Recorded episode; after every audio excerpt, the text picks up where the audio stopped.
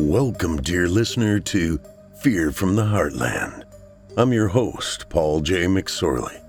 Set aside some moments now and take an adventurous ride on a journey into the psyche of some talented writers.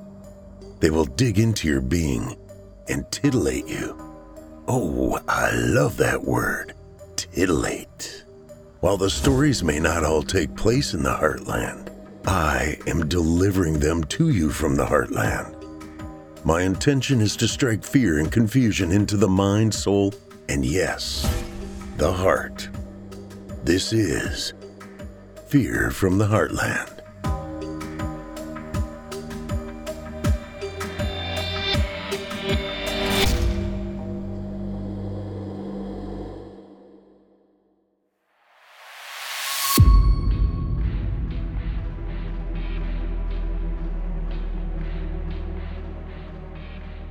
Hello, Heartlanders, and welcome to Season 4, Episode 10 of Fear from the Heartland. I'm your host, Paul J. McSorley. Hey, Heartlanders, you guys patrons yet? Visit simplyscarypodcast.com and click Patrons in the upper menu to join the club. You'll get ad free versions of this and all our other podcasts, including hundreds of standalone releases from our audio archives dating back to 2012. It's a great way to show your support, and you get a whole lot for it. What do cats like to eat for breakfast? Mice Krispies? oh my god. Pretty stupid dad joke, but. Uh, and you know me, I'm not done. What do you call the cat that was caught by the police? The perpetrator. What's the difference between a cat and a comma? One has claws at the end of its paws, while the other is a pause at the end of a clause. All ah, right. I'll be done after this one. It is fun, though. I dressed my dog up as a cat for Halloween. Now he won't come when I call him. A crazy, creepy, and never before heard tale tonight from new to Fear from the Heartland author Eric Fisher. Let's get after it. Everyone on this earth has the capability of being saved, even the most hardened individual. Silas Green is one of those individuals. His life has not been an easy one. He saw things in the jungle of Vietnam that most could never imagine. He questioned then, and the many years after, if he even qualified as someone who could be saved. When the most unlikely of entities, a giant and large mutant cats, show him there is a way, will that be enough? And now for your indulgence. And I mean meat by Eric Fisher.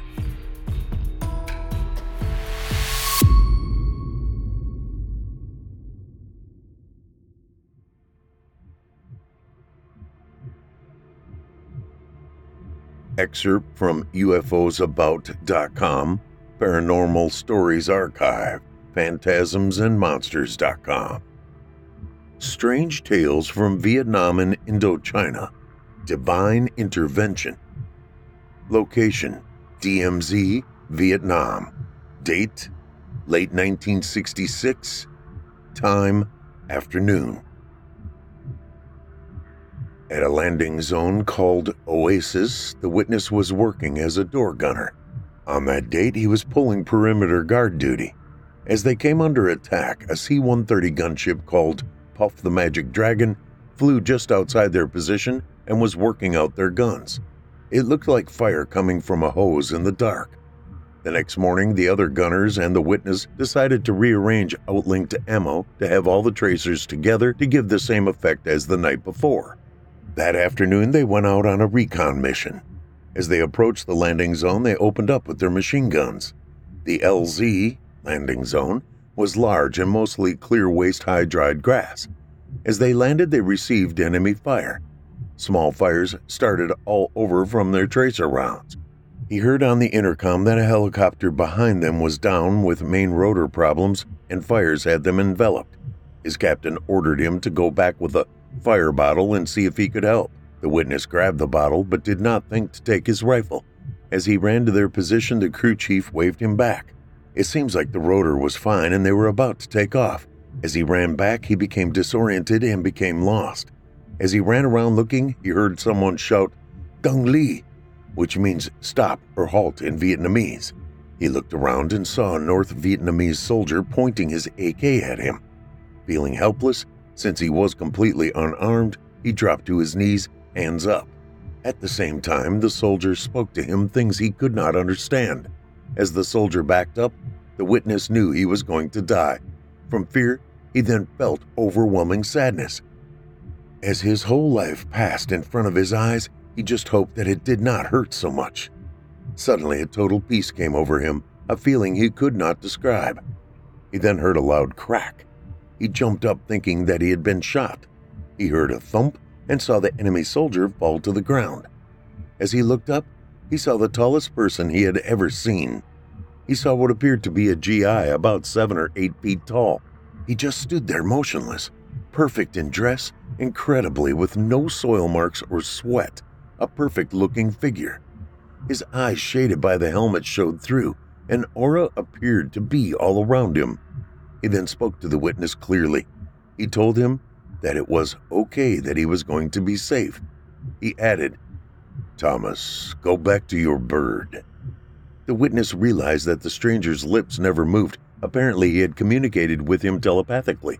Thomas jumped up and ran to his bird, helicopter. As they lifted up, he looked down to see the dead enemy soldier, but no sign of the giant figure. He never mentioned what really happened to anyone for over 30 years. Ten years ago, the large, stocky, aging man, now with already white, close cropped hair and a slight gait to his walk, and the young boy beside him enthusiastically milling around in the junk despite the cool fall weather, looked around at the Yellowwood City dump with a denial of disgust, where they also routinely disposed of his monthly recyclables. It was a time consuming ritual, but a recently retired guy with time on his hands who didn't want to incinerate everything in a backyard barrel could still make a buck at the local salvage plant for his efforts, going through smelly bins full of beer cans and bottles or whatever else was saved from the waste stream. Additionally, it was a good way to spend some time and just have lunch with his seldom seen grandkid Nathan maybe teaching him some responsibility and getting him away from his man hopping mom with her dead end job in the process. Former Army Master Sergeant Silas Green, who had learned over the years to enjoy his bitterness and solitude, had just recently retired from the Indianapolis, Orleans, and Southern Railroad as a yard dispatcher and now had more than enough time to rummage through landfills. He hoped the hippies who used to spit on his men when they returned from the Nam were happy with his attempts at recycling efforts to save the planet, thank you very much. He remembered the dump when he was a kid. Heck, back then you could get rid of anything here. So citizens and corporations indeed unknowingly, or very knowingly, did. The rumors of sequestered toxic waste could not be too far off, given the smell and ripe orange yellow ooze present through cracks in the soil. The Buchanan County commissioners in charge of operating the landfill were good anti environmentalist Farm Bureau Republicans, all. Of course, living in nice isolated developments on the other side of the county, they just outsourced the town of Yellowwood's waste hauling and they didn't give a damn what happened here. The old vet wiped some snot on his flannel sleeve in the cool weather and rummaged through some dirty metal, maybe items worth something at the scrapyard. Remember, Time is money. A man not given to too much sympathy, Silas looked at his grandchild Nathan while he smoked and vindictively thought, his worthless mom should be here in the dump too. The whore was out spending years of child support at the bar, while Nathan's dad Jerry was out keeping us free from Saddam Hussein, aka so damn insane and the rest of the oil misering ragheads during the Gulf War before he got killed. Now she's getting Jerry's Social Security, his military pension, and raising a cane for her kid. Guess just time will tell how he turns out. The tow headed kid suddenly tugged at the old man's sleeve, oblivious to the place's sights and smells of decay, and ripping the sergeant from his redundant, mournful thoughts. Nathan suddenly pointed at a random spot and cried out, Grandpa, look at there. I think it's cats. Why do they live here in the dump? Silas suddenly focused on a pile of debris where three little kittens were hiding, crying out for food and companionship. Three cautiously padded out to petition Silas for their existence, unusually large for their age, rambunctious and furry, somewhat oblivious to their filthy home. The rotund female playfully rolled on the ground, perhaps hoping for a treat. One was still hiding in the rotten box, her meow a perverted cry. Finally, it shuffled out, almost slithered out, the runt of the litter. It had a slightly larger head, which made sense, given that the mutant abomination had three eyes set over two mouths. One orifice was normal in appearance, but somewhat offset in the jaw, the other small and off to the side on the face. Its ears were set back on its head somewhat more than usual. She stumbled a bit as her limbs were misaligned and a little bent sideways, all but unable to catch much to keep her alive. Despite its malformations, the kitten had bright, keen golden eyes, all three of them, with a beautiful and unique calico coat blended with tiger features and a long, fluffy tail. She looked up with a pitiful gaze, but also with one as with a purpose, as if to defiantly say she could catch a prey no one else could. The thing was just like its littermates, simply wanting a chance to escape this dump. Silas looked at it and swore it had six claws on its right paw, not five. Holy smokes, if the stuff in the landfill caused this, what the hell's getting into the town's drinking water now? Stories of a few neighbors around here going mad, giving birth to stillborn children, or just mentally shutting down with paranoid hallucinations over the past few years may have some justification. More like LSD than PCBs. Most children tend to have either an imaginative and protective fascination or abhorrence with the abnormal. More comfortable with the latter, Nathan said, It's really gross looking.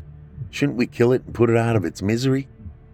The mutant cat peered up at them and tried to mouth something with its smaller orifice to plead its case, somehow realizing that these only large smelling beings could save it. It extended its right paw as if to exclaim it simply wanted to be part of a normal family. Or a normal animal. At that, Silas stopped to remember his comrades back in the Nam, some who had been hideously disfigured by shrapnel, burning phosphorus grenade blasts, or communist Viet Cong torture. Many were still shunned by society as forgotten freaks in some VA hospital, not as heroes defending American freedom. He felt almost as if he understood this being's sorry condition just trying to exist, maybe just needing some help or empathy. Not a man given to faith, Silas said sternly with his southern Indiana drawl. God don't make mistakes. He's got a purpose for everything. Maybe that thing deserves to live too. I'll keep them all. We don't leave no one behind. Keep Keep 'em in the toolbox in the truck bed for now until we get back to the house. Just put your gloves on and be careful so they don't scratch you. We'll give give 'em all a flea bath and food. Maybe they'll be all right. We'll put put 'em to work, too. Lots of mice around the barn, anyway. he was sure there was some kind of toxic waste or chemical perversity that made the small cat the way it was, but the other had their own oddities. One had huge fangs and another had oversized paws. The other was just fat. Their parents had obviously abandoned them and were long gone, maybe dead, or perhaps mutated themselves. He wasn't sure if he could take them to a veterinarian and explain the situation yet. He later indeed make one initial trip to a rather surprised vet and quietly got them all fixed and provided shots. And that was the last anyone in town saw of the creatures. No one bothered to keep their records. The little cats became to know Silas as the bowl filler, which had given him some small recognition as time and life's purposes continued to pass him by. Sadly, as much as he cared for them, the cats all sickened and passed away over the next year, probably victims of their toxic origin. Silas stoically buried them behind what was left of the aging barn, with what would be described as full military honors for the animals. He had taken good time to play with them and had fed them well, with fresh milk and leftovers from a local butcher, but still they couldn't survive. Even as this round of death solidified Silas's hatred for life, he did remember some joy from the vagabond animals whenever he fed them. Come and get it. Meat. And I mean meat. He missed the most mutated one most of all, often helping her to not getting muscled out of her share of food and building her a special litter box ramp because she had trouble getting into it. They all had very distinct personalities, and now they were gone. After again seeing so much pointless death, he wondered why they were taken. Just born at the wrong time, at the wrong place? But then again, he knew it simply was. A couple of years after they were long buried and decomposed, he dug up their bones and precisely placed their respective remains in good tight wood boxes and kept in the dry part of the basement each deceased pet's coffin marked with its own name. He wasn't even sure why he had interred them there. Sometimes he would still speak to them while in the basement as he did laundry, imaging them playing, rolling, and purring, growing larger. For some itching reason in his slowly but increasingly unstable mind, Silas had to believe that surely, someday, they would come out and play again. Maybe it was just another recurring long ago acid echo thought about the big little ones. Whatever they were supposed to be, he couldn't remember. He had just chalked all of that up to the Nam and bad medication. Now, the old two story farmhouse, with its weathered details, surrounded by gnarled, aging oak trees, sat imposingly above the surrounding rolling cornfields well past the edge of town, largely unnoticed near the dead end of Thornhill Road. The dilapidated place was permeated with mildew and dank smells. It could have really used some new paint or siding. Another layer of shingles on the sagging roof wouldn't hurt either. Green, now in his early 70s, would never see that happen. Now he was thankful for his railroad pension after 29 grindingly boring post war years as a dusty rail switchyard dispatcher and loading coordinator. However, at pension time, it had paid to be a longtime member of the Brotherhood of Short Line Switchmen's Union, working the line from Yellowwood to the switchyard at the quarry pits for Dark Hollow limestone and aggregates in Lawrence County almost an hour's drive away each way every day on the twisty US 50 through the Hoosier National Forest.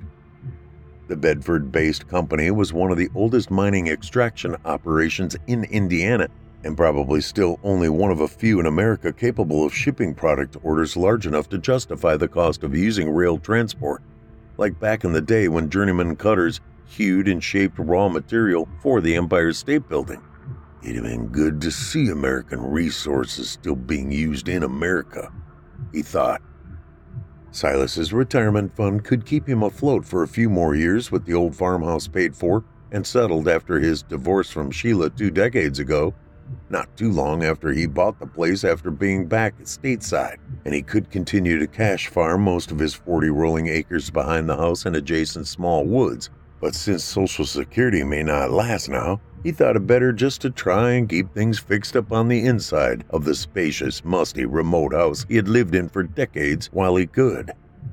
Besides, the prospect of ending up wasting away in a negligent VA hospital, or the last stop, the veterans' home up in West Lafayette, gave him good incentive for his tall, bulky, and imposing old frame to try and stay productive and in shape despite his arthritis. His trips to the local VFW for drinking, storytelling, and moral support were becoming more infrequent. The calls for human connection from other people in general, and other vets in particular, becoming more ephemeral. Today, a bright and balmy early autumn Saturday, Silas made some coffee from one of his many antiquated, American made appliances. He had slammed some shots of cheap whiskey the evening before, though it didn't mix with his medication well.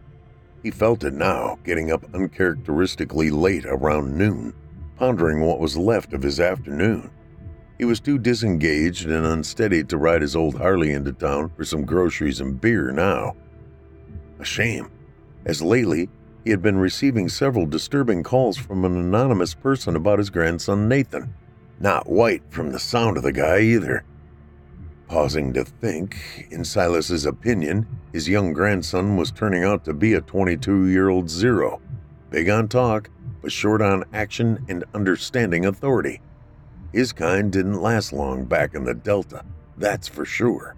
The now directionless, sullen kid managed to hold a second shift job at Southern Quality Gear and Axles, where the non union shop along Huron Road on the south side of hilly Yellowwood made torque hubs, axles, spindles, and other parts for multinational large machinery corporations. The gear used to be a damn good paying job back in Silas's generation where any work was scarce in this backwater part of Indiana. Still, while the Great Recession had screwed the working man's wages, healthcare benefits, and savings potential, it seemed many under 30s now were okay with that, as long as they could live off someone else. Along those lines, Nathan had been staying at the farmhouse when it suited him since he had become an adult and got sick of his mom's rules, giving Silas both some grief and rent. The old man knew his grandkid, his only living relative, had racked up numerous run ins with the local cops during the past several years for petty crimes, but somehow had always managed to avoid any real jail time. He had learned nothing, despite Silas always bailing him out. However, now it seemed that lately his friends were looking for him with unusual urgency. The repetitive phone messages were simple and profane. Hey, where's the money? Where's the shit? Where'd these jokers even get this number? While the intrusive calls were disconcerting, Silas was nonetheless able to take care of himself and was well armed. After all, having served in the military, enlisting and surviving three tours in Nam, one during the 68 Tet Offensive no less, well, whatever these punks threatened to do seemed like idle chat next to that. Green drank his coffee slowly and paused again to remember his last mission in 69, the ambush at Chuprong, which ended up with many American servicemen dead, wounded, or left behind screaming and helpless, waiting to be retrieved, while the retributional carnage committed by the North Vietnamese to their own kinsmen in the village after that engagement ending up being much worse for the locals. Green had already been on the end of his third tour a smart and insightful young man who had no college deferment to keep him from the draft. He had simply accepted this repeating role as what life had dealt him. At least he must have some value in life to be able to keep coming back and kicking ass, right? Now, as he thought reflectively, the carefully inlaid ceramic coffee mug he drank from suddenly jittered on the table as the loud shockwave of approaching F4s crept into his mind. The mug transformed into a military issue metal drinking cup as he drank, with sounds of machine guns, smells of smoky cordite, and the oily napalm in the background, as his mind again involuntarily drafted, ventured back into the past. The battle was not glorious enough to be remembered as an ambush. It was stupid luck for the GIs, bad luck. Really bad luck. A faint, distant, echoing voiceover shouted, Incoming! Another hot, bucking, humid day in the late summer of 1969. Intel was wrong. Again. Recently promoted to E8 Master Sergeant, out of sheer attrition, he suspected, Silas Green saw little reward for his new rank as he humped his sweaty pack, his profanities keeping cadence with his steps up the hills and through the humid bush. As Alpha Company approached the Chuprong River and its little village across the bank with the same name, or close enough for the Americans, there were indeed no unguarded stockpiles of munitions in the supposedly friendly village to confiscate as planned. Just half of a Viet Cong battalion hanging around that had somehow gone unnoticed on radar and at HQ. After advancing downhill through impermeable brush and an initial hour of surprised firefight, Captain McGinnis initiated a retreat, but couldn't contact reinforcements because a gook was able to sneak up and take his face off with a grenade while the commander had gone down to the riverbank to get a clear radio signal. One forward observer, Flavin, a tall soldier with intense eyes covered by dusty spectacles, along with his squad, were ultimately able to get away uphill in the humid jungle and tried to clear a landing zone for a belated Huey exit to take whoever could make it to the top of the ridge whenever that could happen. However, the rest of the men down there by the river defending their position were sitting ducks, and the only way out was up the exposed stone hill by the river or through nearby bottomland jungle where the dinks were commencing a pincer movement between the village river crossing and the uplands. Two days of hidden firefights, writhing or passed out guys bleeding, while they all waited for HQ to figure coordinates, then figure a clear place for an LZ.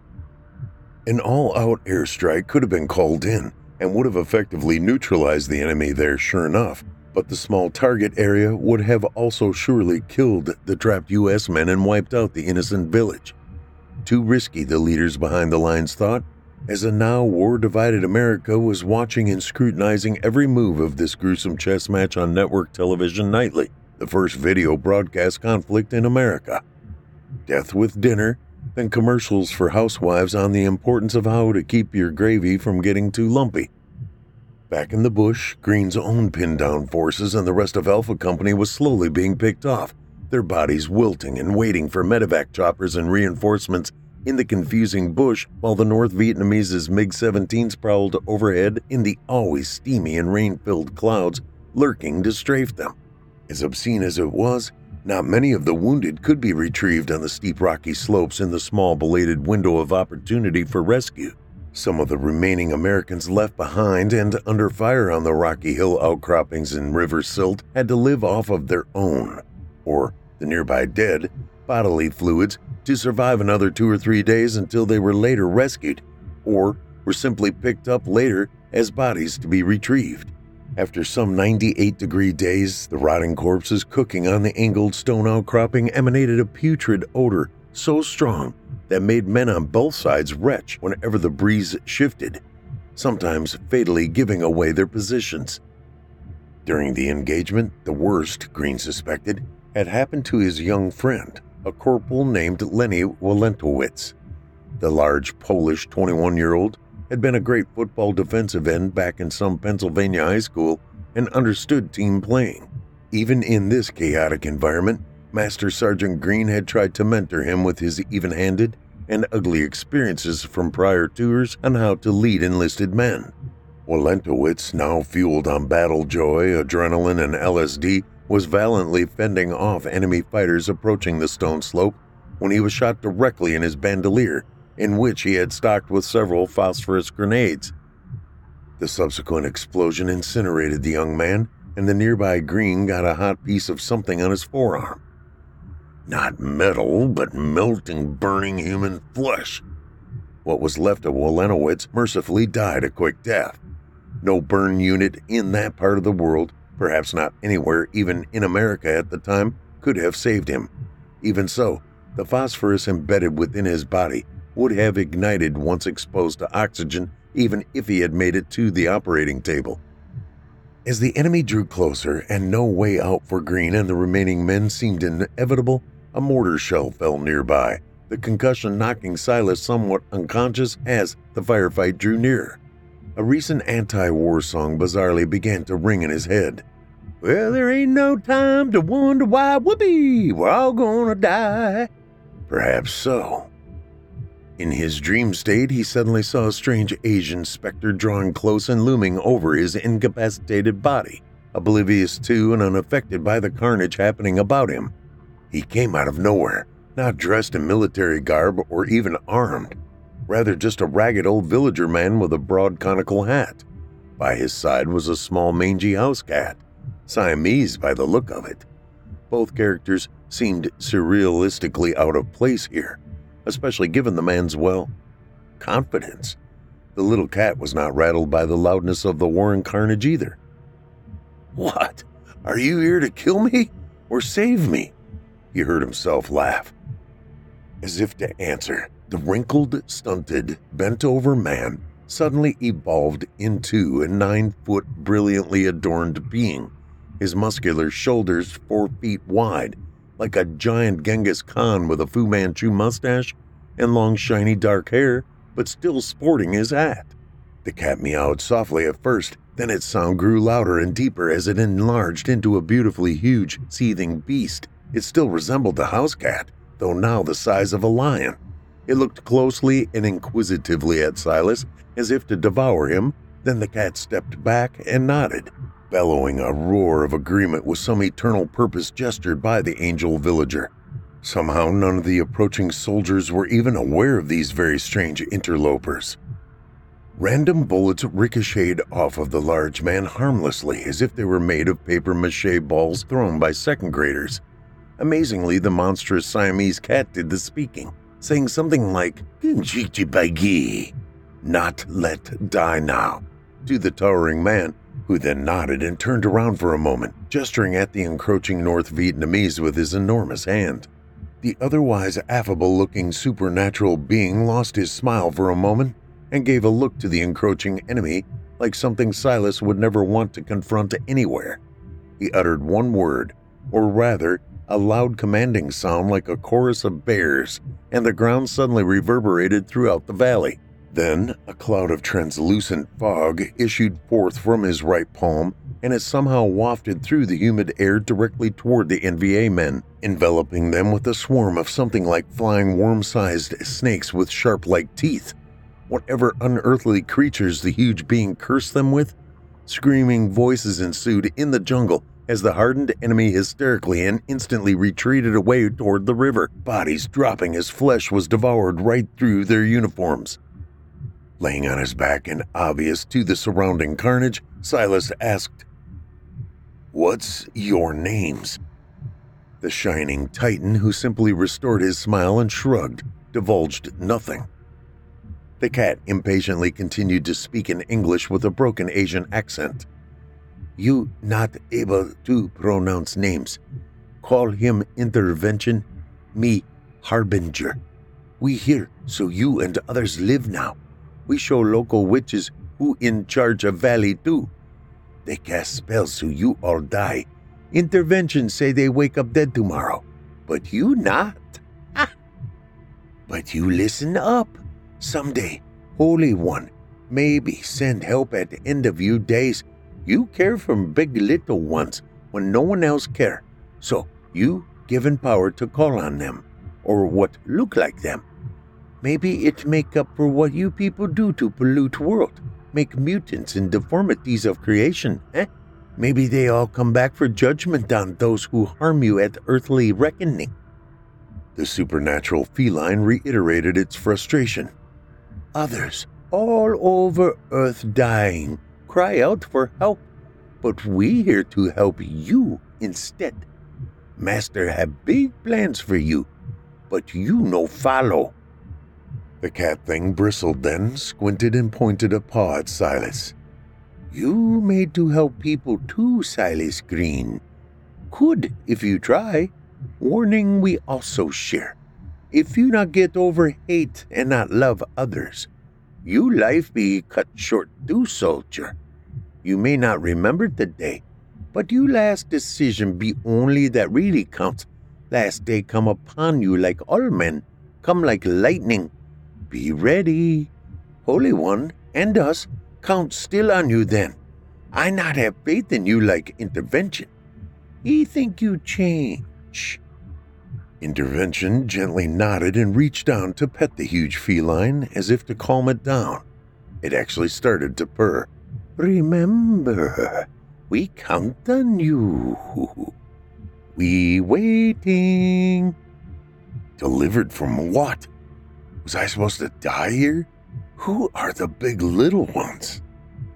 Then, with some far off trumpet sound and unearthly song, the supernatural beings suddenly looked up and respectfully stood still, then faded away and disappeared in front of Silas. His reality replaced instantly back with only the sights and smells of war as his bizarre encounter rang in his ears.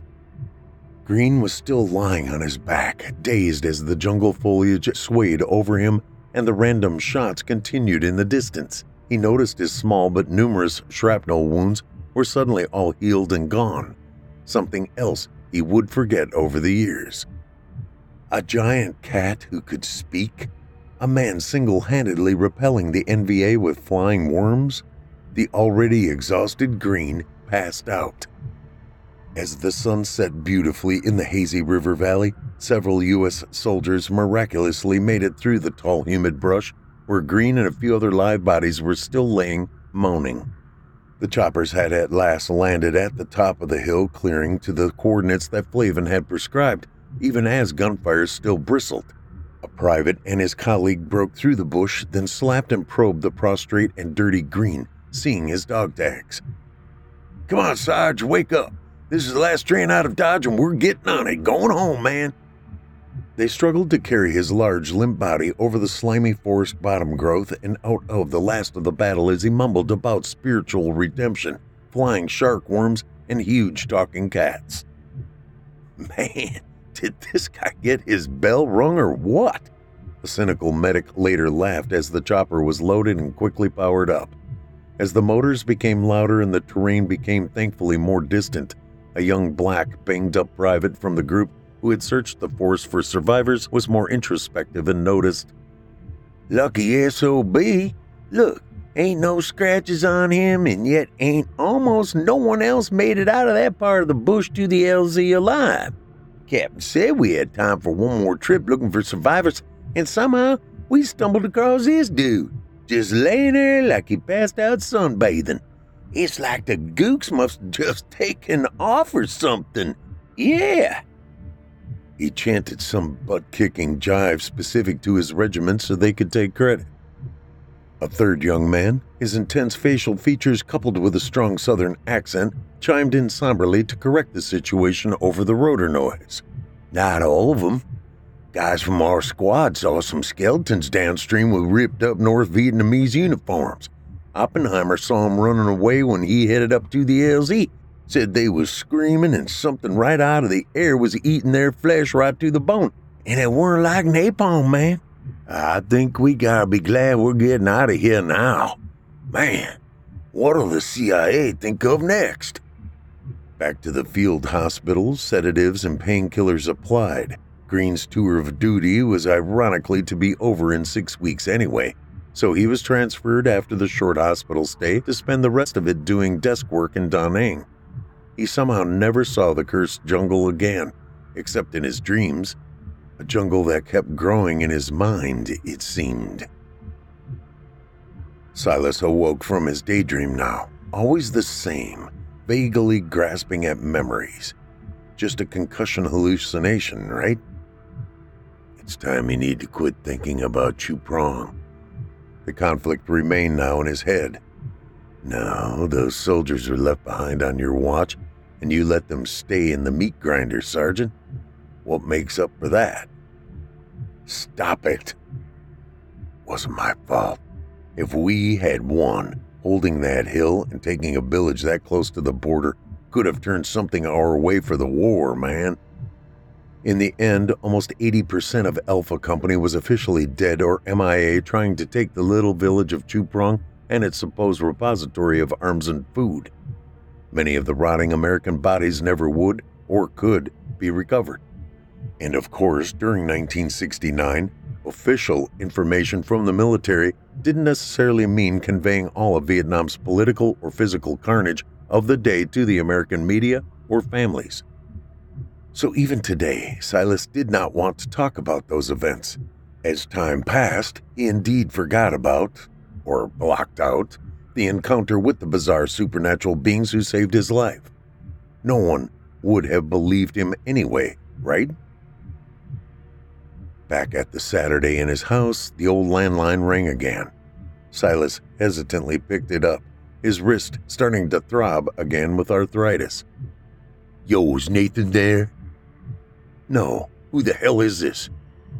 None of your fucking business, old man. We want our money. He's out there cooking our stuff, we know. He owes us a lot of shit, and we're coming over to collect.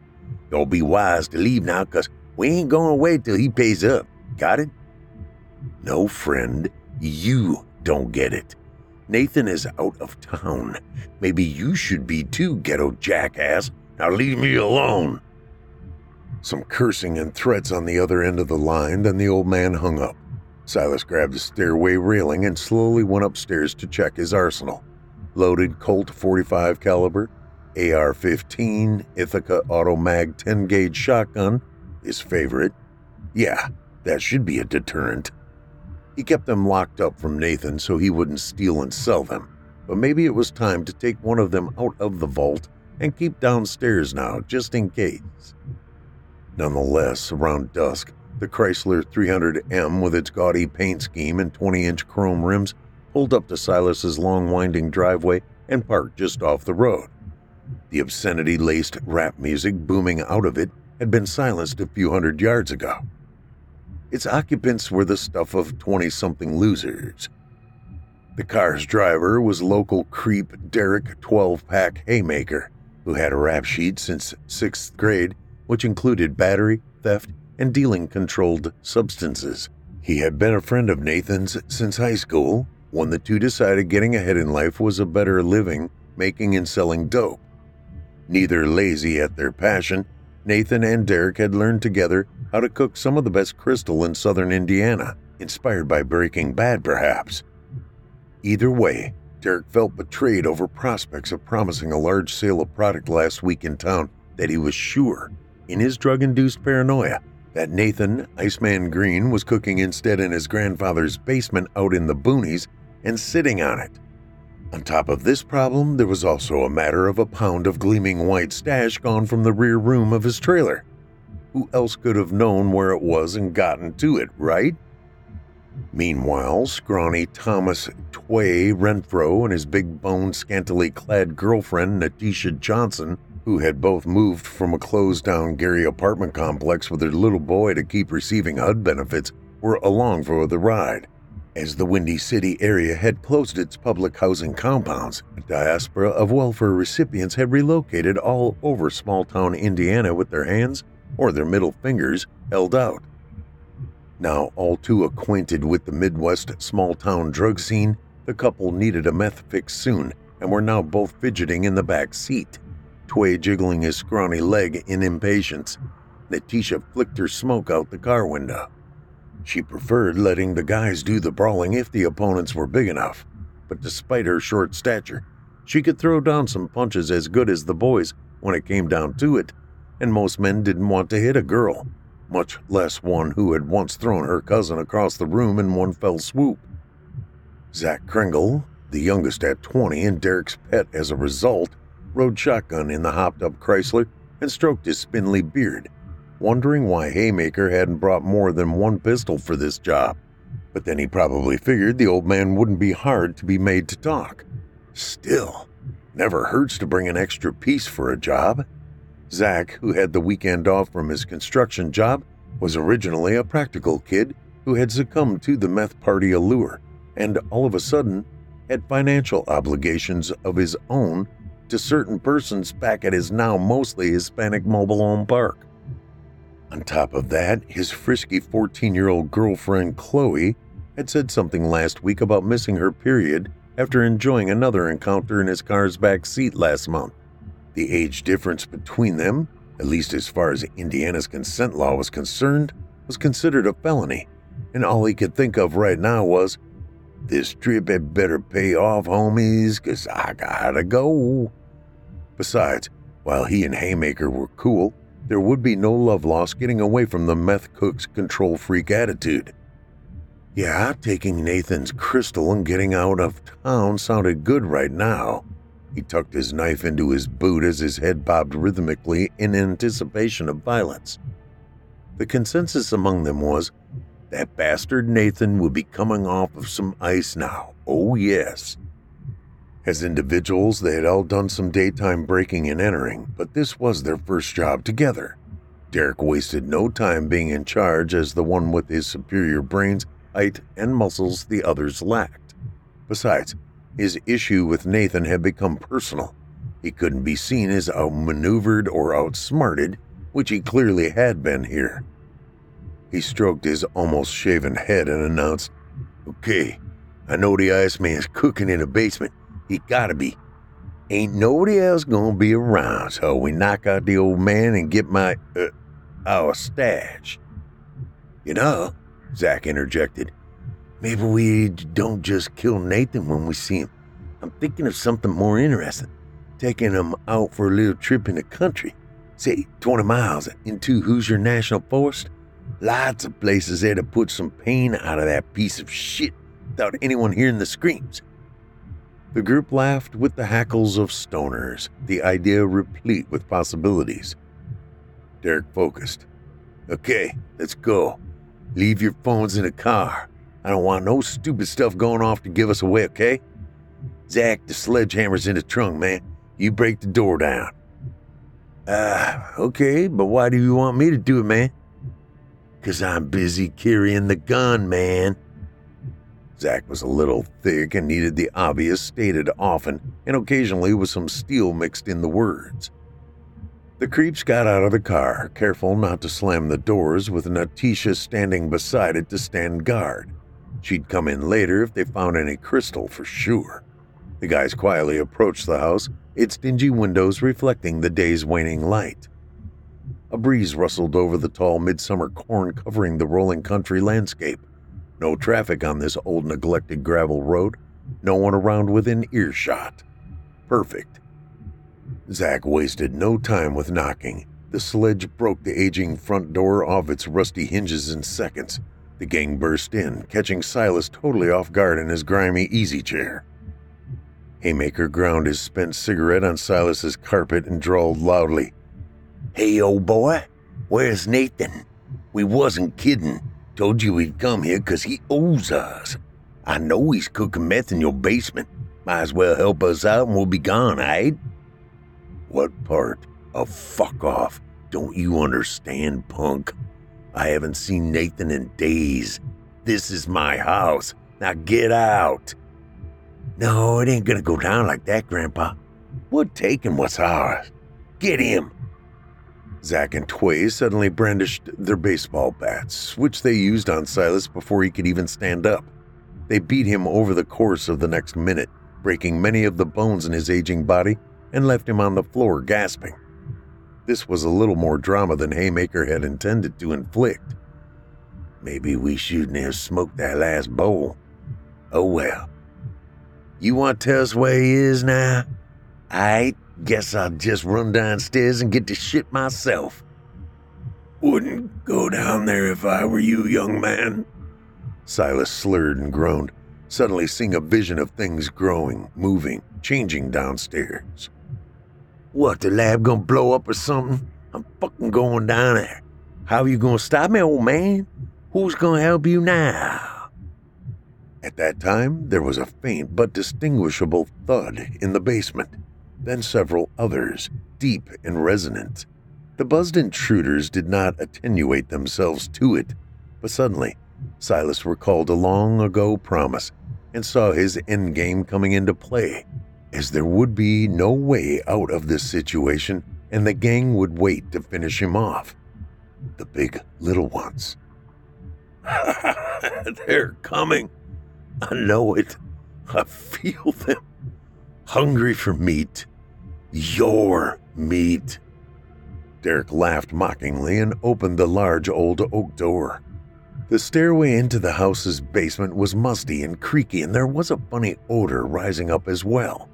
Since Derek's sense of smell was trashed from using meth, he didn't bother to realize this, and he was too hopped up to be intimidated. He smiled back at his posse, brandishing his 32 caliber pistol and disappearing into the darkness. Only one light bulb in the ceiling illuminated the dank, cavernous basement. You'll be back with the goods, then we go into town and party. If the Iceman's hiding down there, he's done too. Haymaker excitedly said as he descended the ancient stairs. Yoo-hoo, Nathan. Just stop by and say hi, man. He sang off key. As Derek tried to acclimate to the lack of light downstairs, he realized there was no meth lab, nor trace of any precursors of drug production. Nathan may have been cooking here, but no one would have ever known it. He had been had. Small trickles of light came in through the dingy window wells where the side rooms contained the ancient and huge converted coal furnace, the water heater, washer and dryer room, and a rotting brick arch wall separating a space with some rotting old furniture. Wall moisture wicked and collected onto the part of the floor that was cracking concrete, then into some half plugged floor drain. Four little, very old wood boxes lay in line on a table in the corner, all broken open. They all had names scrawled on them, indistinguishable now. What a creepy shithole, he thought as he coughed in the mold filled air. These ain't right. A moment later, the sounds started quickly. First a small grunt, then growling that became very loud, joined by horrific hissings amidst the dark. We back? Where we been? Miss Basement is our basement. What live meat doing here? This one not smell like bowl filler. Smell like beer and hate and wrong things. We go share meat now. Save some for Gracie. She hiding in corner like always. I smell more meat up where Master stays. Rusty, we get our fill. He be proud we kill meat for him. You only think of food, Big Jack. We need to see Master. If he okay, then maybe play. We big enough to play with anyone now. Shut up, Pixie. You always try to be nice, steal attention. This meat not nice. The mewling and growling speech between the creatures was lost on Derek, who shot off around reflexively, not hitting the things in the shadows, the small bullet sticking in the dirt part of the floor. He didn't notice the monstrous form circling behind him until they attacked. In the living room, sounds emanated through the vents from something being tossed around, ripped apart, then a scream. Natisha, who had previously been standing guard for any cars driving by the house, was now killing time in the foyer when she heard the shrieking sounds. She strode over to yell down into the basement where the sounds had come from. Hey, Dick, you alright, man? Silence answered her. What's down there, you old bastard? Shortly, what was left of Derek hobbled up to the basement doorway in shock and minus most of his left calf, his foot dangling by sinew. Now, Tway, Zach, and Natisha went from badass bangers to horrified, overgrown children in seconds. Haymaker could only gurgle, Uh, uh big. They're big. Fucking hurts. Help! He tried to crawl like a bloody rag and shut the basement door, but was pulled back down the stairs by something, his screams accompanied by breaking bones and subsonic growls. Silas continued to laugh, no mirth to his voice at all. His ribs were too damaged for a good guffaw, but he managed. As the noises from the basement grew louder, it came back to him. A faint message through the years rekindled. Chu Prong, a warning and something about big little ones. Impossible, as he had buried them all. Yet, he still realized they were here now, and somehow as pissed off at these kids as he was. I told you, you had a choice to stay away. Could have just left us alone. Then you had your chance to leave and piss that away. Shouldn't have been here to begin with. Just like the Nam. Too late now. This is their place now. Oh, yes. They've been waiting. Yeah, now they come. Watch this. Silas turned his bloodied head toward the basement and called out with what effort he had left Meat! And I mean meat! Come and get it! The sounds from the basement were coming closer and quickly now, the steps creaking under an incredible weight. The growling continued, then the mutant beasts emerged quickly, almost smashing the door off its hinges in the process. One had Derek's dripping flesh in its mouth like a prize bird or intrusive rodent to present to its master. They had wasted no time making what was left of the self indulgent meth head pay for being an idiot and a thief, and now his remaining flesh was instantly torn up right before the rest of the gang's unbelieving eyes. The monsters appeared in form as simple house cats, only each of these animals were inexplicably over 300 pounds, the largest being around 400 pounds of girth. Somehow, a resurrection of Silas's beloved pets All the companionship left for him in his mind over the years, now back with vengeance on their enhanced cat minds. Rusty, Big Jack, and Pixie Cat. Oh, yes, and poor Gracie, wherever she was. Silas kept laughing and gestured to the intruders even as he started to spit up blood. Meaty meat. Go get it. The old familiar call for fresh food resonated happily in the cat's ears as they wasted no time taking turns pouncing on the intruders. Big Jack, a shy, waddling tabby who had trouble fitting through the basement doorway, deferentially followed Rusty, an assertive striped tiger mix with an unnaturally reddish fur whose strong tail wagged with a life of its own. If there was an issue among the cats, such as food, he was the one who would settle it. Rusty's skull had mutated into something with fangs like a saber toothed tiger, now like a pair of kitchen knives being welded into his skull to fit his primal attitude. If Zack had simply stayed still, he may have survived and gotten away, but in his childish bravado, he swung his knife around to shank them and swaggered toward the cats. Come on, bitches, I feed you my pit bull. His aggressive gestures sent the males into a frenzy, hissing and ears set back. One blindsided him, then both easily knocked him to the floor with feline quickness. Before he realized it, he discovered that not only was his blade missing, but also most of his right arm. He shrieked as he gazed upon the bloody muscle strands left dangling. Then they came for the new toy again, claws batting and throwing the meat around like a cornered mouse until lumbering Big Jack, the largest and always the hungriest, could no longer resist the calls of his stomach. He meowed a suggestion to Rusty, and they both lunged to take turns stripping Zack to the bone as he screamed and watched himself die. His eyes, the only flesh left in his head. Tway fared no better, as a monstrous calico with perfectly modeled colors was now crouching in front of him, docile for one moment, cocking her head and extending her arm gently as if asking for attention with a questioning, bellowing meow. Pixie was beautiful, except that her paws were hugely enlarged, even for her size, mutated like large frying pans for feet with six inch claws. With this large of a prey, she couldn't decide if she wanted to eat or play with it, darn it.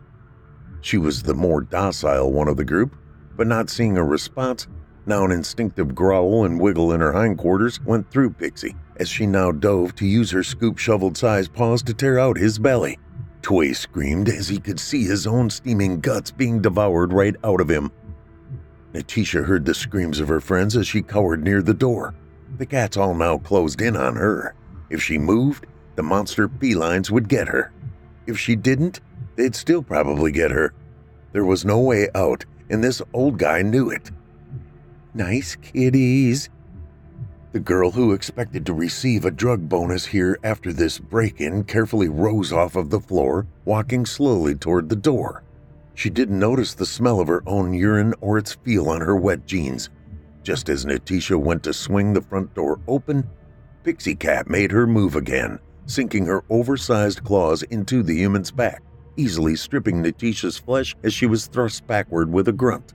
The two other cats joined in, tearing up or devouring most of the young woman's body in minutes. Rusty protectively carried a chunk of the girl's torso with his huge teeth to the living room corner for future dining.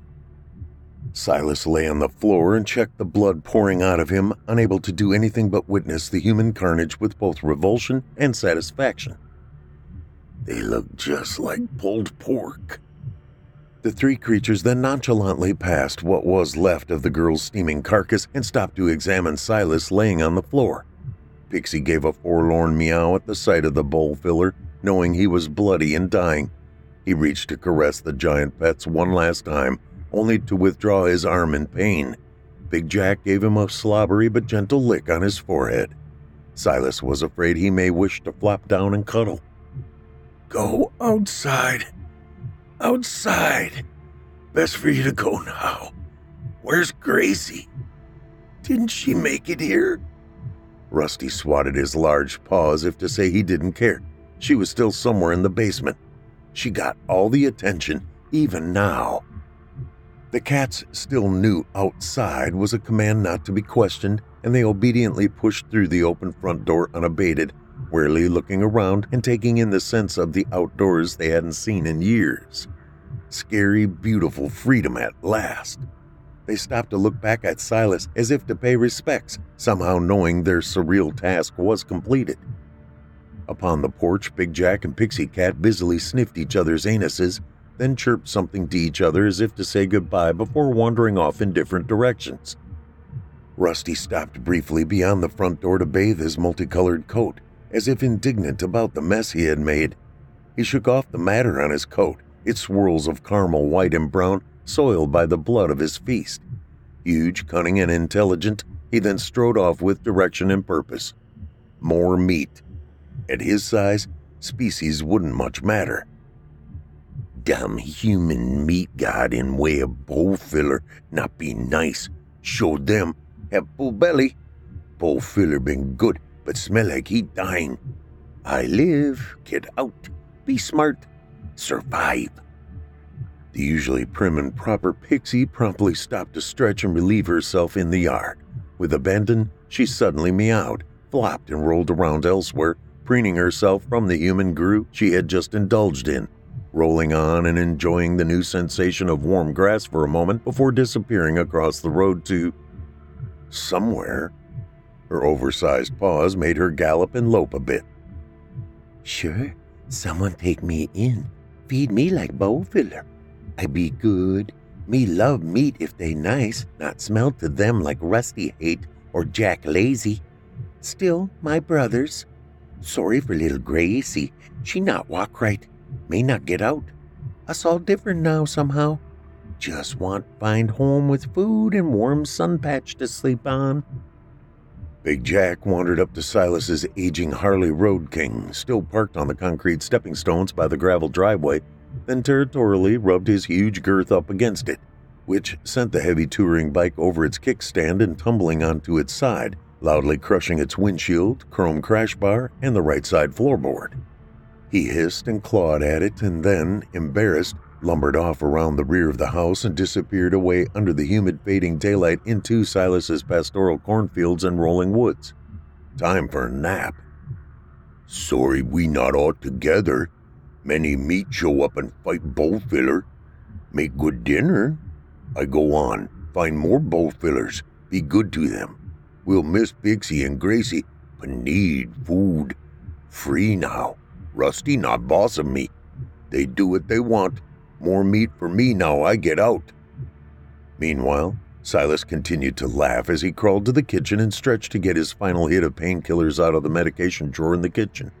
The bleed out from his blows would be slow but complete soon enough. This he accepted.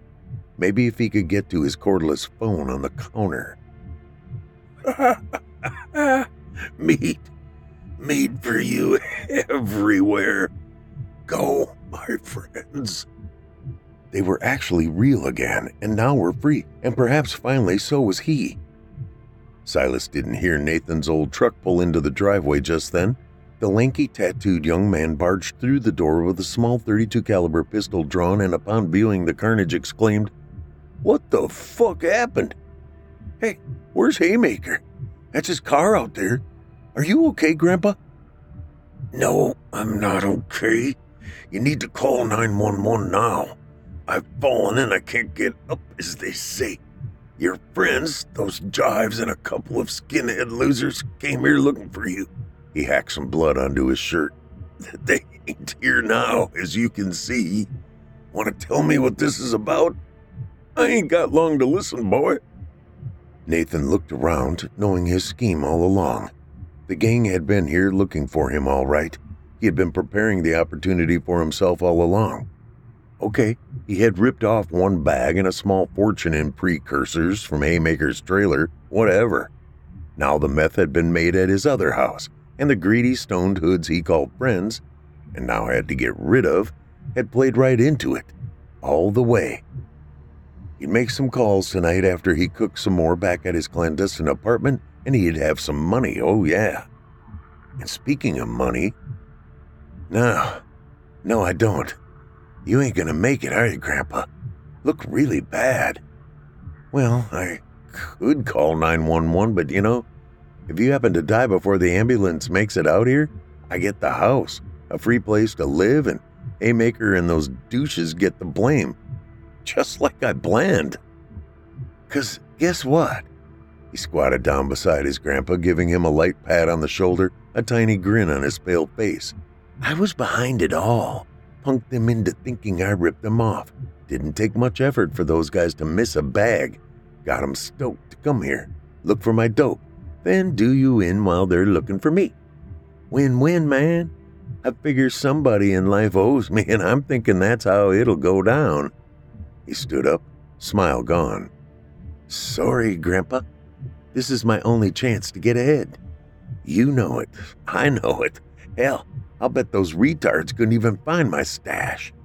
He chortled briefly. Wow, not sure what you did here. Look at this fucking mess, Nathan tittered. My gang is gone, and you gotta answer for this now, too. Think God be taking my stuff and be going now. So, Silas growled slowly in response, they're doing a home invasion looking to get some product from you here that doesn't exist. Druggies who try to kill me while there's blood everywhere, and now ain't no witnesses to see you going away.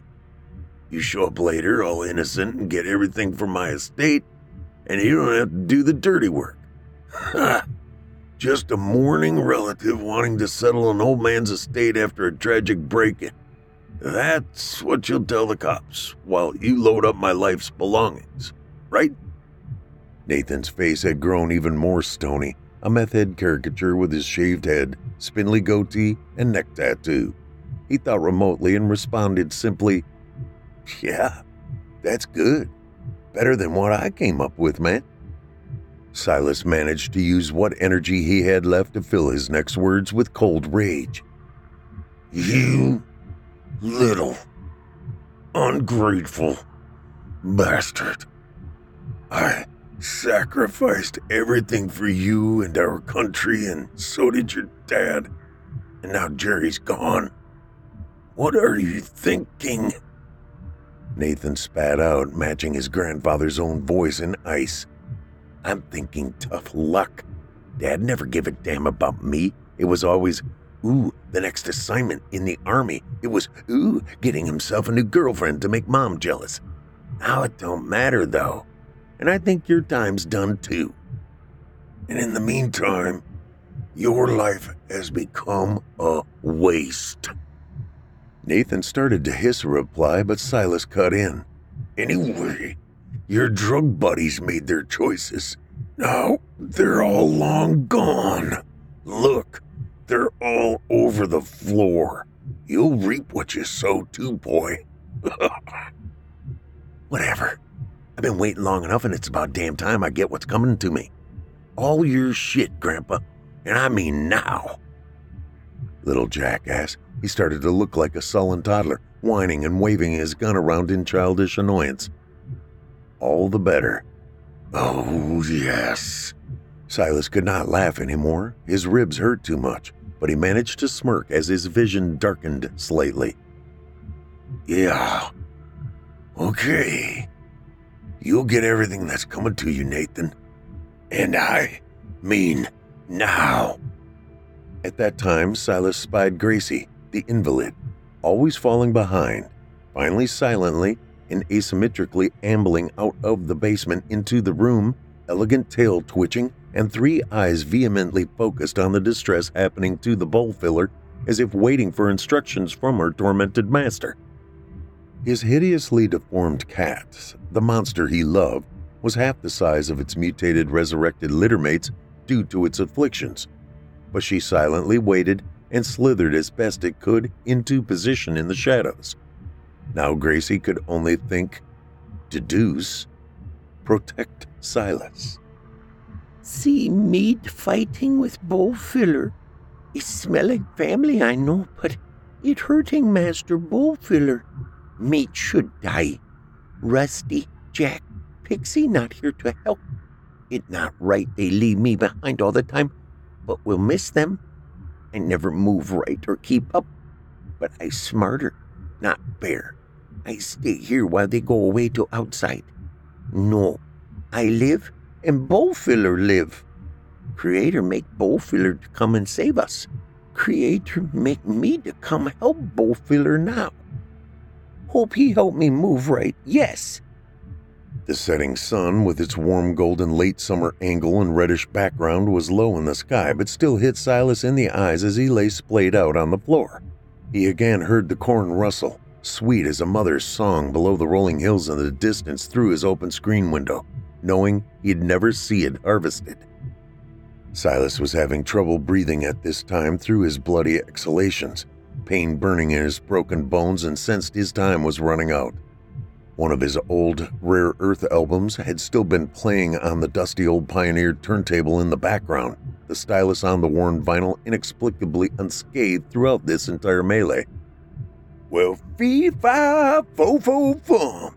Now look out, baby, cause here I come. Green finally had to rest his head on the wooden floor, but turned his face toward his grandson to now offer his only heir a final choice. Tell you what, Nathan, he rasped. Yes, you can have the house, the guns, the Road King, the tractor, and whatever tools are in the barn, too. I have $5,000 in cash upstairs in the dresser and Grandma's antique silverware in the kitchen cabinets. You can have all that now and go, or you can help me get to a hospital right now. What do you say? What's more important to you? The inebriated young man pondered for a moment. Meeting his grandfather's glare, he leered, I'm taking the stuff. Sorry, I need it now, and I'll be gone. Who's gonna even miss you? The cat monster was silently positioned behind Nathan now, seething through its two mouths and stalking on its deformed limbs. I hope I get to you before they do, cause that's how I planned it, Rare Earth happily warned. Nathan slowly raised the handgun as Silas cackled again while his body protested. okay, so you made your choice. At least you did make a decision by yourself for once in your life, you worthless fuck. Therefore, everything I have is all yours now. I only have one more thing to say to you meat. And I mean meat. Nathan fumbled to pull the trigger on the cheap handgun he had just bought as Gracie responded to the call and did her best to pounce on the young man from behind, her large head embedding itself in the back of his neck and pulling him to the floor as the trigger was pulled. The bullet missed Silas and careened into nothing but old scarred up hardwood floor. Even with her smaller stature and deformities, a now 250 pound cat was still much more than a match for a stoned 170 pound human and she easily ripped into his jugular vein to finish him off. As Nathan bled out and fell onto the already blood-stained carpet, gun strewn away beyond his reach, he gurgled and cursed the former small kitten he could have killed in the dump when he was a child. Two-faced freak! But in his last seconds, he was now no more than a cripple himself as he tried to crawl and stumble along the floor, incapacitated and equalized in Gracie's world as she loomed over him growling. She slobbered and breathed heavily with a venomous sound, hissing out of her weird looking small side mouth, which, at least as Silas heard it, sounded condemningly like, Meow, bad, bad. She lunged to finish Nathan off, then the world went black for him. Silas was fading fast and he knew it. He'd have to think of something. Gracie, get me the phone off the counter phone? Gracie looked up in familiar curiosity, then hobbled into the kitchen looking for some human object. She spent effort being able to climb onto the counter and then just batted everything onto the floor, dirty dishes breaking and all, and looked back as if for further instructions when she batted a small black thing off the counter toward him. A toy? Silas exclaimed weakly. That's it, Gracie. Bring it here. Of course, there was no treat to receive, just bloodshed and carnage now starting to stink within the farmhouse.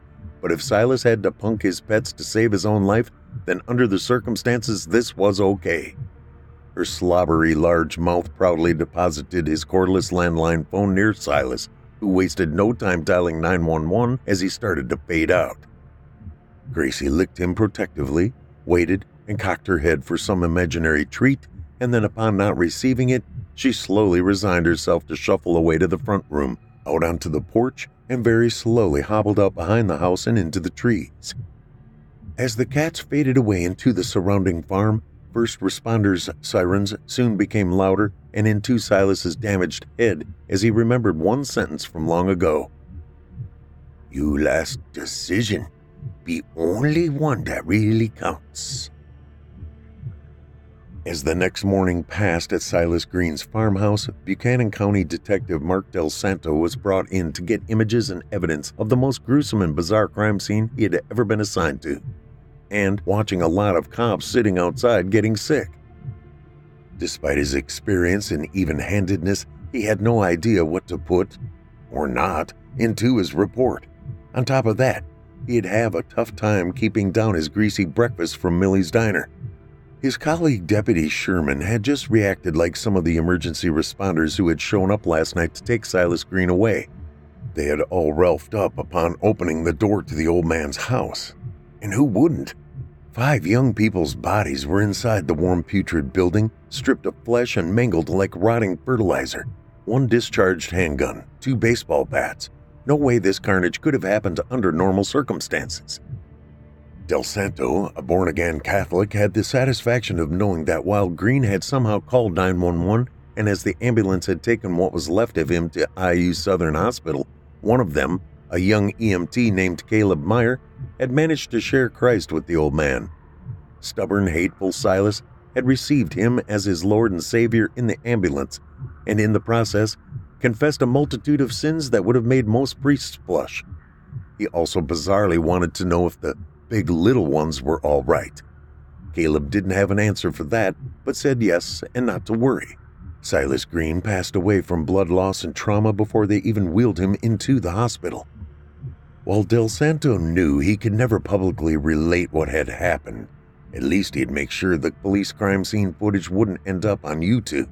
The sheriff and mayor of Yellowwood certainly wanted this situation to remain a non media event, and it simply became referred to as a drug induced euphoric altercation of violence to shine light on the meth scourge of Buchanan County. The families of the victims could not be given any official explanations for the gruesome situation, and their perplexed civil trial lawyers couldn't make a case for some entitling restitution without any living witnesses to suck money from. Ultimately, a sheriff's sale for the old farmhouse, which would be demolished, and its land would be quickly mandated, given no heirs stepping forth to claim the property. However, a couple days after the event, Del Santo went back to the house to do follow up investigation work and gather whatever forensic evidence was still available. His guys had wiped the place clean. Funny, no trace of drugs, no sense of this being a drug deal gone bad. Still, no evidence of the Thorn Road killers and whatever kind of weapons they had used on Nathan Green and the other punks. No rival gang graffiti tags, and why stage an ambush at an old vet's house? Silas Green had been clearly bludgeoned and knifed, but no giant bite or claw marks as with the unfortunate others in the house. This mystery could never probably be explained, let alone solved, he realized. Meanwhile, he stopped to wipe his mind from the gruesome images from the scene, thinking about Trisha and the kids probably outside playing with Denali the Husky now, supposedly getting the yard cleaned up for next weekend's upcoming barbecue for some of the guys on the force the week before they would all have to work security for the annual tourist hectic Yellowwood Foliage Fest, the only time most outsiders knew the town was even on the map. As Mark went outside to examine the giant claw marks on the tank of the smashed Harley still to be towed away, there, by the back of the house, he saw them. The cop rubbed his eyes. A nine foot tall Asian man with a large oriental hat was sitting back serenely whittling something as a huge feline regally sat nearby in the shade by the foundation. They both then looked up at him. Four odd looking little house cats were cuddled around the visitors. One had two large fangs, another had oversized feet and claws, the third was, well, very large, and the smallest one was simply a hobbling mutation. The huge cat sat down, spiraling around a few times to get comfortable, then spoke with broken English and a deep Vietnamese accent. What you looking for, authority man? You not understand what happened here? One man, Silas Green, get mercy and grace. Others not. They could have had their chance. You never solve case. Not human possible. You wanna know? Big little ones here are responsible. Just little cats. Who know? Who believe it? Two-face runt with stagger. Man think not worth keeping. But Creator use her slowness to protect Green at the right moment.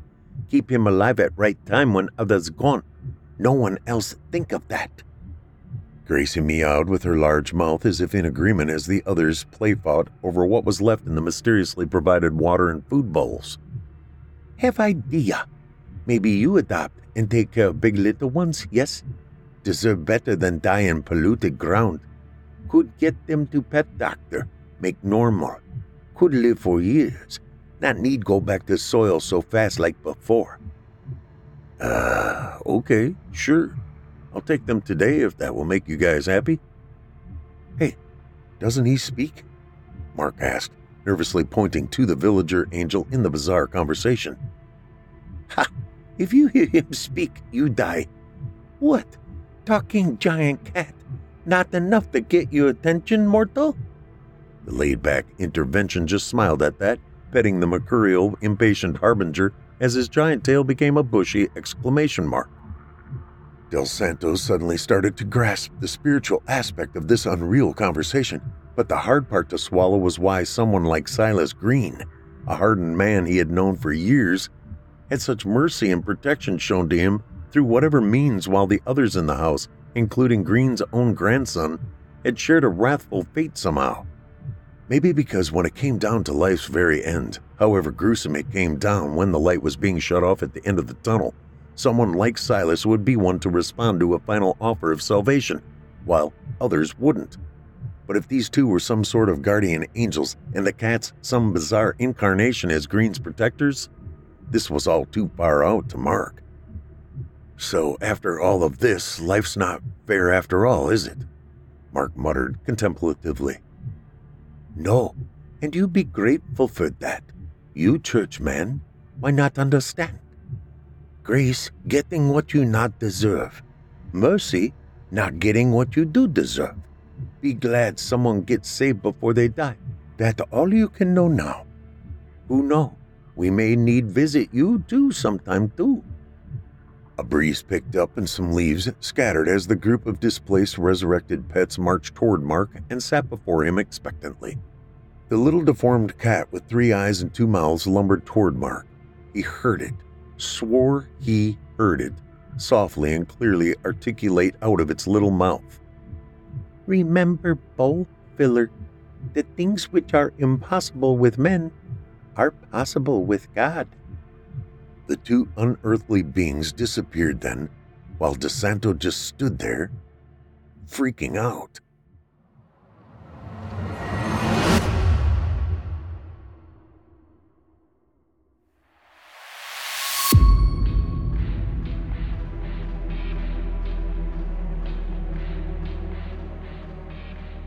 I hope you enjoyed tonight's tale, and I mean meat, by Eric Fisher.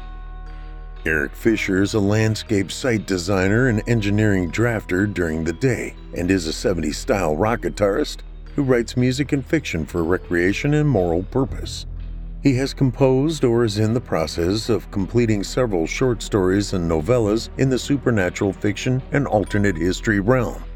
Literary influences are Harry Turtledove, Stephen R. Donaldson, Frank Peretti, Frank Herbert, Philip Dick, and Stephen King. Fisher resides in his fictional communities of Yellowwood, Indiana, or Waycott, Kentucky, whenever possible. You don't want to know everything that goes on there.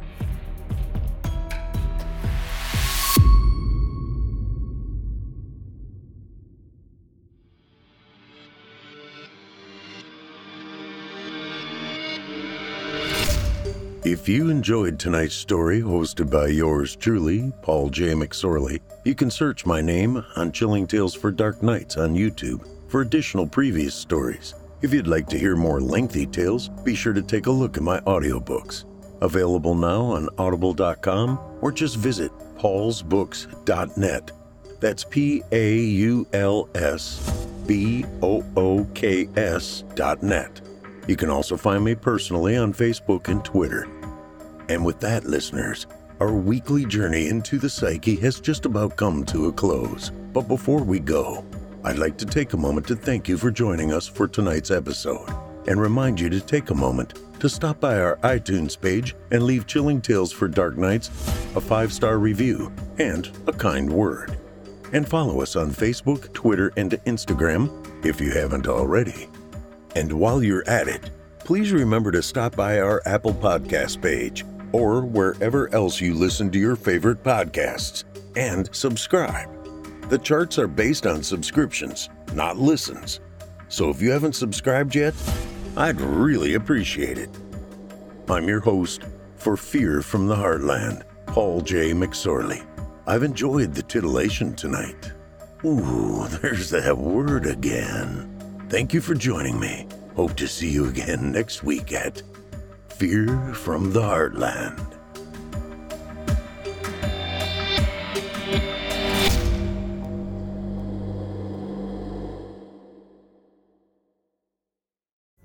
Pulling up to Mickey D's just for drinks? Oh, yeah, that's me. Nothing extra, just perfection and a straw. Coming in hot for the coldest cups on the block.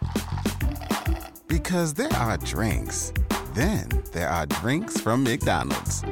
Mix things up with any size lemonade or sweet tea for $1.49. Perfect with our classic fries. Price and participation may vary, cannot be combined with any other offer. Ba da ba ba ba.